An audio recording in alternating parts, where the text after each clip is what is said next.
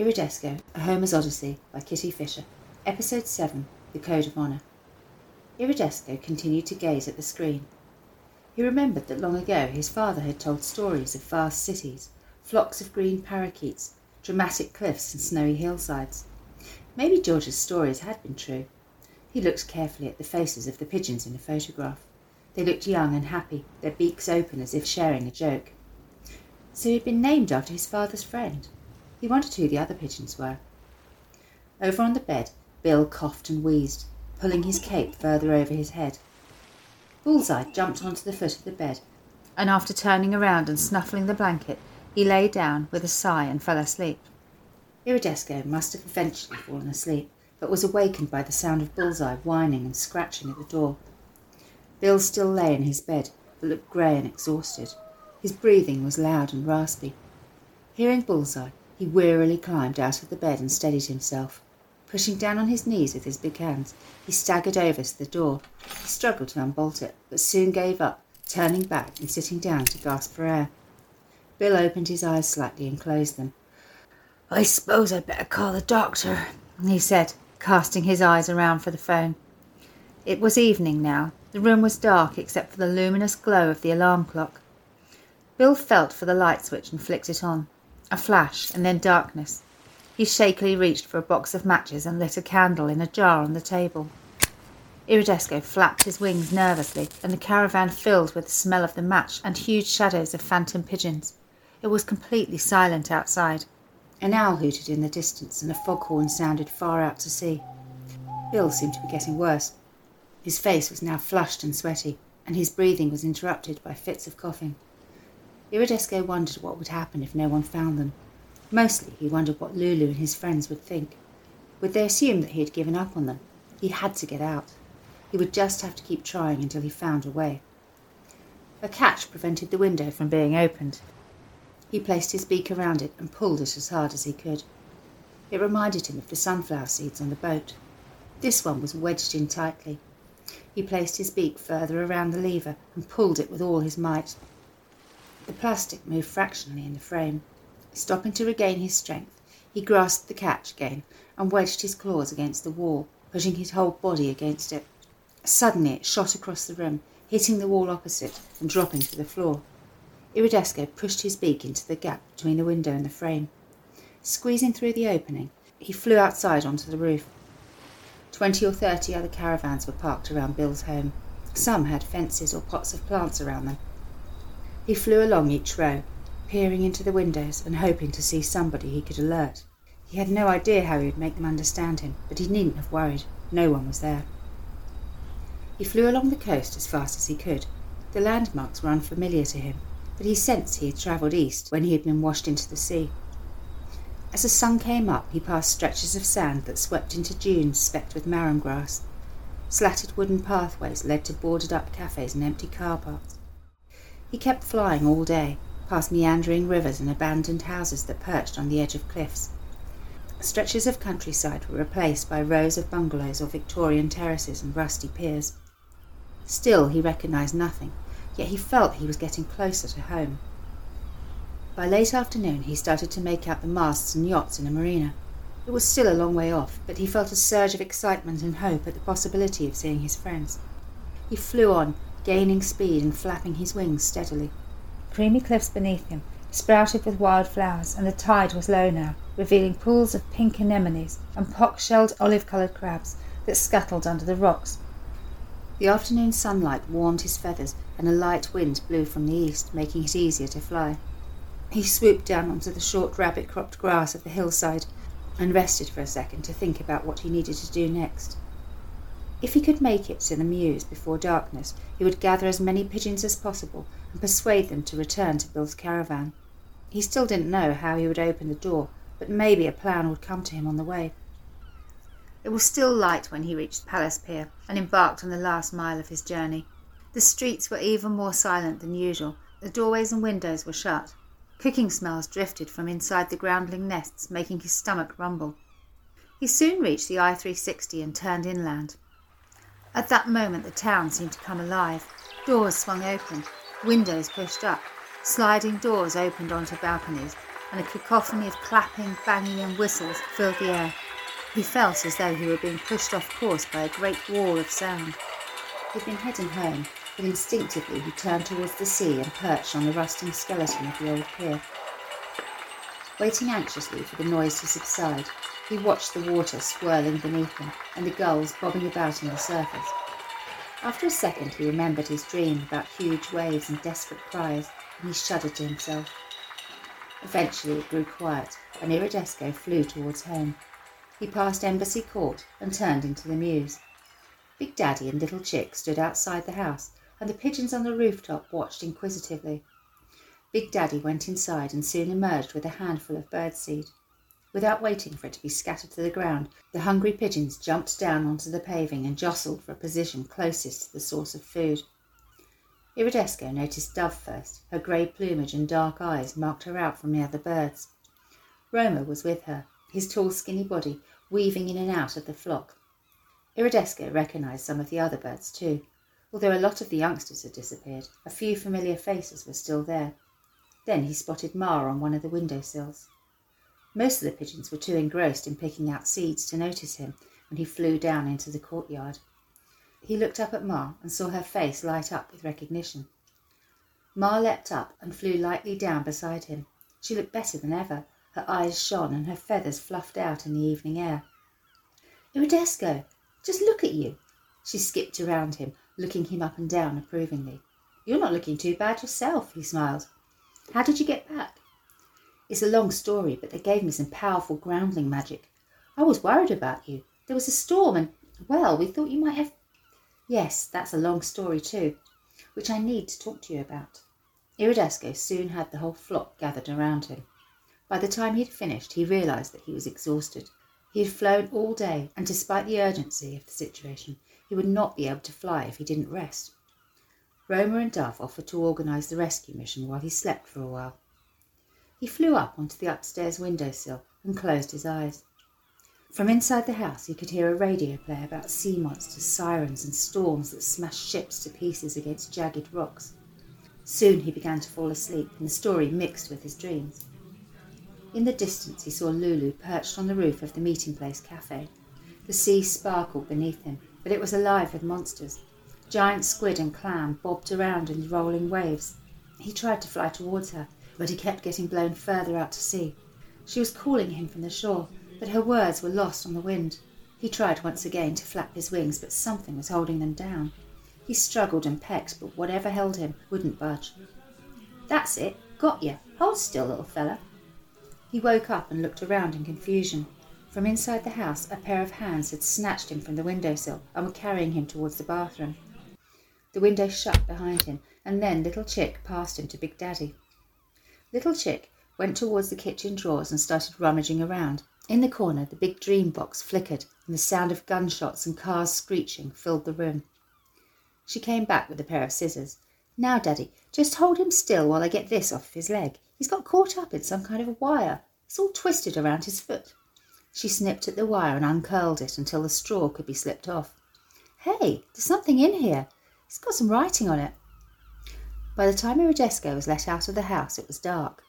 The mews were deserted, and all of the groundlings were huddled around their dream boxes. He searched the rooftops desperately, and then he caught sight of Ma. Iri, are you okay? I think so. Where is everybody? They're flying east now. Eddie thought he knew where the caravan was, and Dove and Roma gathered some of the other birds. They just left as the sun went down. I stayed here to let you know what was going on. What happened to your dad's leg band? Iridesco looked away. He didn't want Ma to know why he'd gotten rid of it. Maybe it had been a mistake, but it was too late to get it back now. He said some things before he died about my mum. He told me he'd let her down. I just didn't want to be reminded of it. Ma sighed. Your dad had nothing to be ashamed of. It's just the way he was. He was a racer, a homing pigeon. All pigeons are fast flyers, and all pigeons return home, but homing pigeons are bred to be the best and they never desert their families. She paused before continuing. Your father was taken away from your mother and driven to Paris.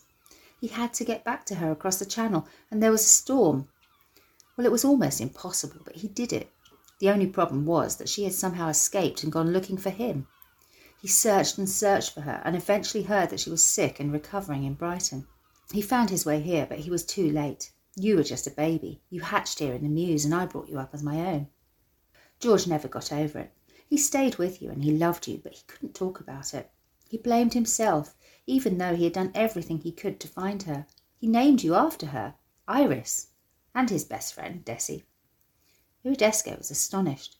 He wished he had had the chance to talk to his father about his mum, but it felt as though a huge weight had been lifted from his mind. George was a hero, not a traitor. Iridesco's thoughts turned back to Bill and Bullseye. Now he needed to be a hero, or they would die in a deserted caravan park. Would it be too late to catch up with the other birds?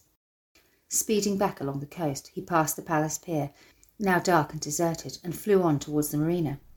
Halyards chinked like wind chimes against the masts, and the waves lapped up against the jetties.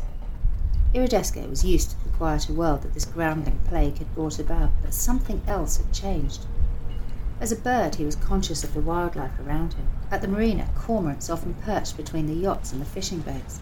Swans would glide around moorings closer to the shore, and in crevices high up in the chalk cliff, pigeons and sparrows made nests and starlings dozed in huge flocks under the pier. Tonight it felt as if every bird in England had vanished. He looked out across the moonlit sea and wondered what other strange occurrences lay in wait for him.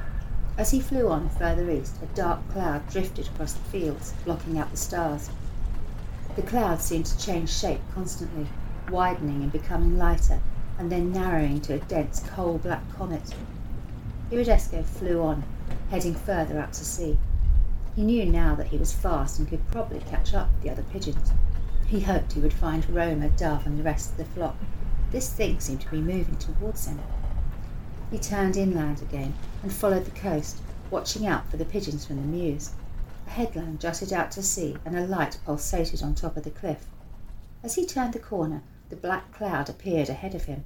It spread out until he was surrounded by claws, great feathery wings, and hooked black beaks. Caw, caw, caw. Yeah, so Iridesco's come to save the day and lead a flock of pigeons flying east to find a groundling trapped without delay and help him and his furry, barking beast. Iridesco looked into the dense cloud of crows and recognised the bird who had challenged Roger at the Dovecote. It seemed the whole world was conspiring against him. What do you want? he sighed, flying on through the jeering crowd. We come to help as bird to bird must do. Our code of honour states in times of need. We will but guide thee, trust our word is true, to carry out this great and noble deed. George had told stories about the Code of Honour. Like the legend of the Phoenix, it had been entertaining, but hardly something to be believed. He wondered if it was necessary to answer in rhyme. If so, he didn't feel up to the task. He flew on, joining the crowd of crows. If he had doubted them, it would have been impossible to have said so. He rounded the lighthouse and saw what he had been searching for. When he had left Brighton, he had imagined catching up with Dove and Roma, Eddie, and maybe some of the other birds from around the mews. However, this was something he had never anticipated. A huge cloud of birds filled the sky. In the centre of the flock, thousands of pigeons flapped their wings steadily, each focusing on the bird in front. Around them and above, gulls of every type swooped and screeched like sheepdogs keeping the flock in check. Wrens, sparrows, and other small birds flitted below them, and crows clumped together in rowdy gangs, chatting and laughing to each other, enjoying the combination of power and anarchy that being in this mission meant. The starlings carried on much the same as they always did. Being used to flying in huge numbers, they morphed into shapes, rolling over and then under the giant flock. At the back, magpies and the occasional woodpecker exhaustedly struggled to keep up. Iridesco's heart surged with joy, and he flapped harder, forcing himself to pass the other birds and search for his friends. From a distance he could make out the pale grey body of Dove and the angular dark features of Roma. Eddie was slightly further ahead, his strong wings beating the air as he scanned the coast for the caravan park. As Iridesco caught up, he called out to him and pointed his beak in the direction of the caravans. They were just east of the sand dunes where the shingle beach began and sea kale grew amongst the fishermen's huts. Caravans were parked behind a metal fence just up from the beach. As the birds swooped down, the sun was just coming up over the horizon. It cast long shadows across the park. Iridesco soon spotted Bill's caravan and swooped down to the open window. Pushing his body through the gap, he landed on the table. The candle was now just a pool of liquid wax, with the remains of the wick floating on the surface. The white satin cape was pulled up over Bill's lifeless body, and his mouth hung open. Iridesco hopped onto Bill's chest and stretched his head up under his nose. He sat completely still. Putting his head to one side, he looked carefully up into his nostrils. The hairs seemed to be moving ever so slightly. Under his claws, Bill's chest rattled as he breathed in. Bullseye lay with his paws on his master's leg. He barked at the sight of the pigeon, but he was too hungry to get up. As more and more birds funneled into the caravan, it wobbled from side to side, and Bullseye cowered in the corner of the bed. Iridesco flew up to the bolt on the door and tried to pull it across with his beak. The other birds joined in.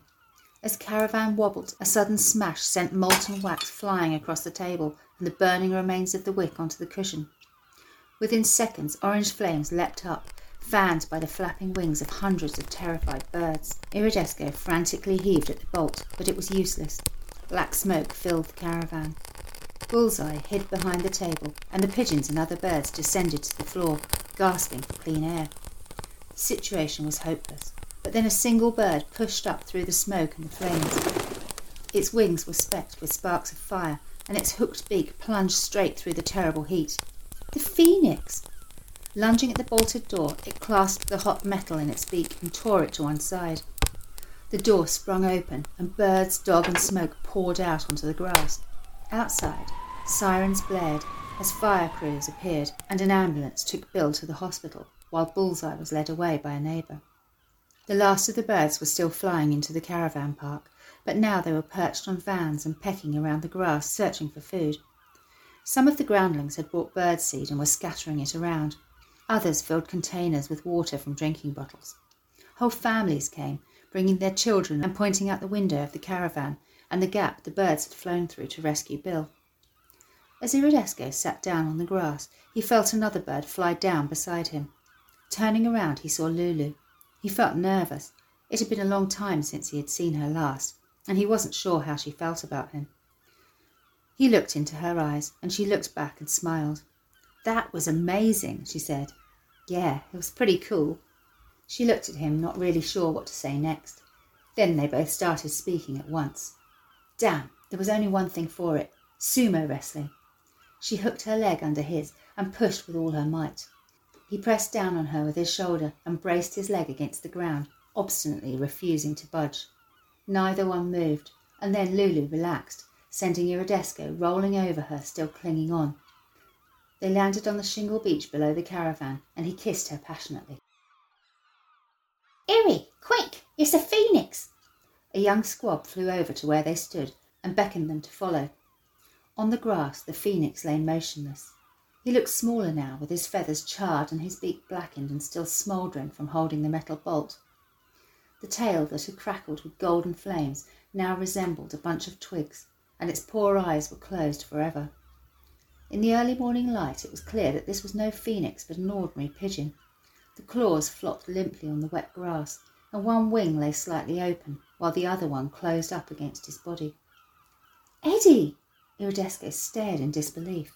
Thinking back to their escape from the caravan, he remembered seeing him lunge forward, his feathers on fire. He'd sacrificed his own life to save them. The other birds gathered round in a circle silently mourning the loss of their brother. He thought back to the stories that had been told about Eddie fighting with seagulls and dodging buses.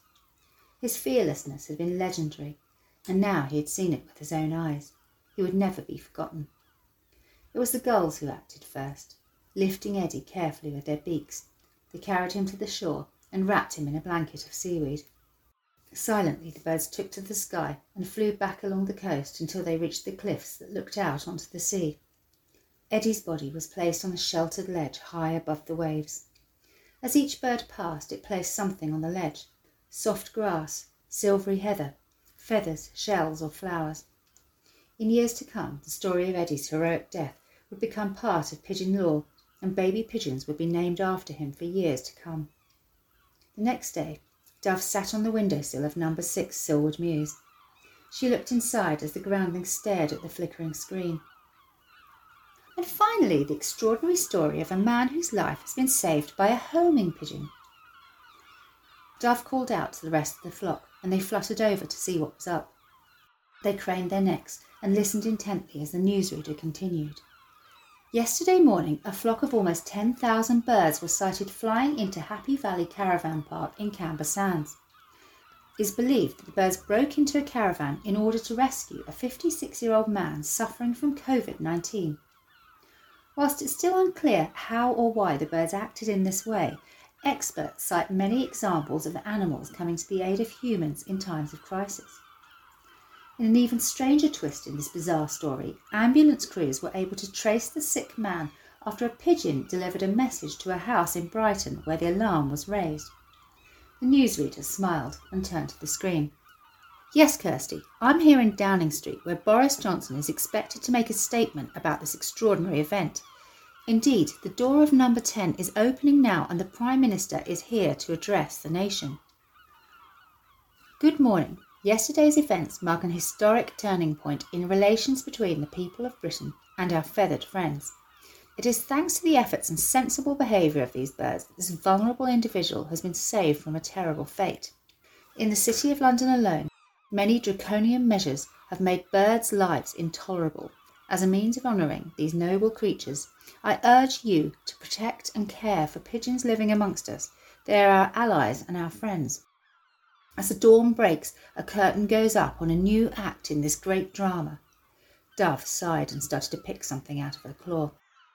So, to commemorate their selflessness, a statue will be erected in Trafalgar Square and the kiosk selling birdseed will be reinstated by royal charter. Not as a single species, but as brothers united in the face of adversity, pigeons and humans will survive and succeed together. This time, even Iridesco and Lulu frowned. Succeed, said Iridesco. It means they're turned granivorous, piped up Dove excitedly.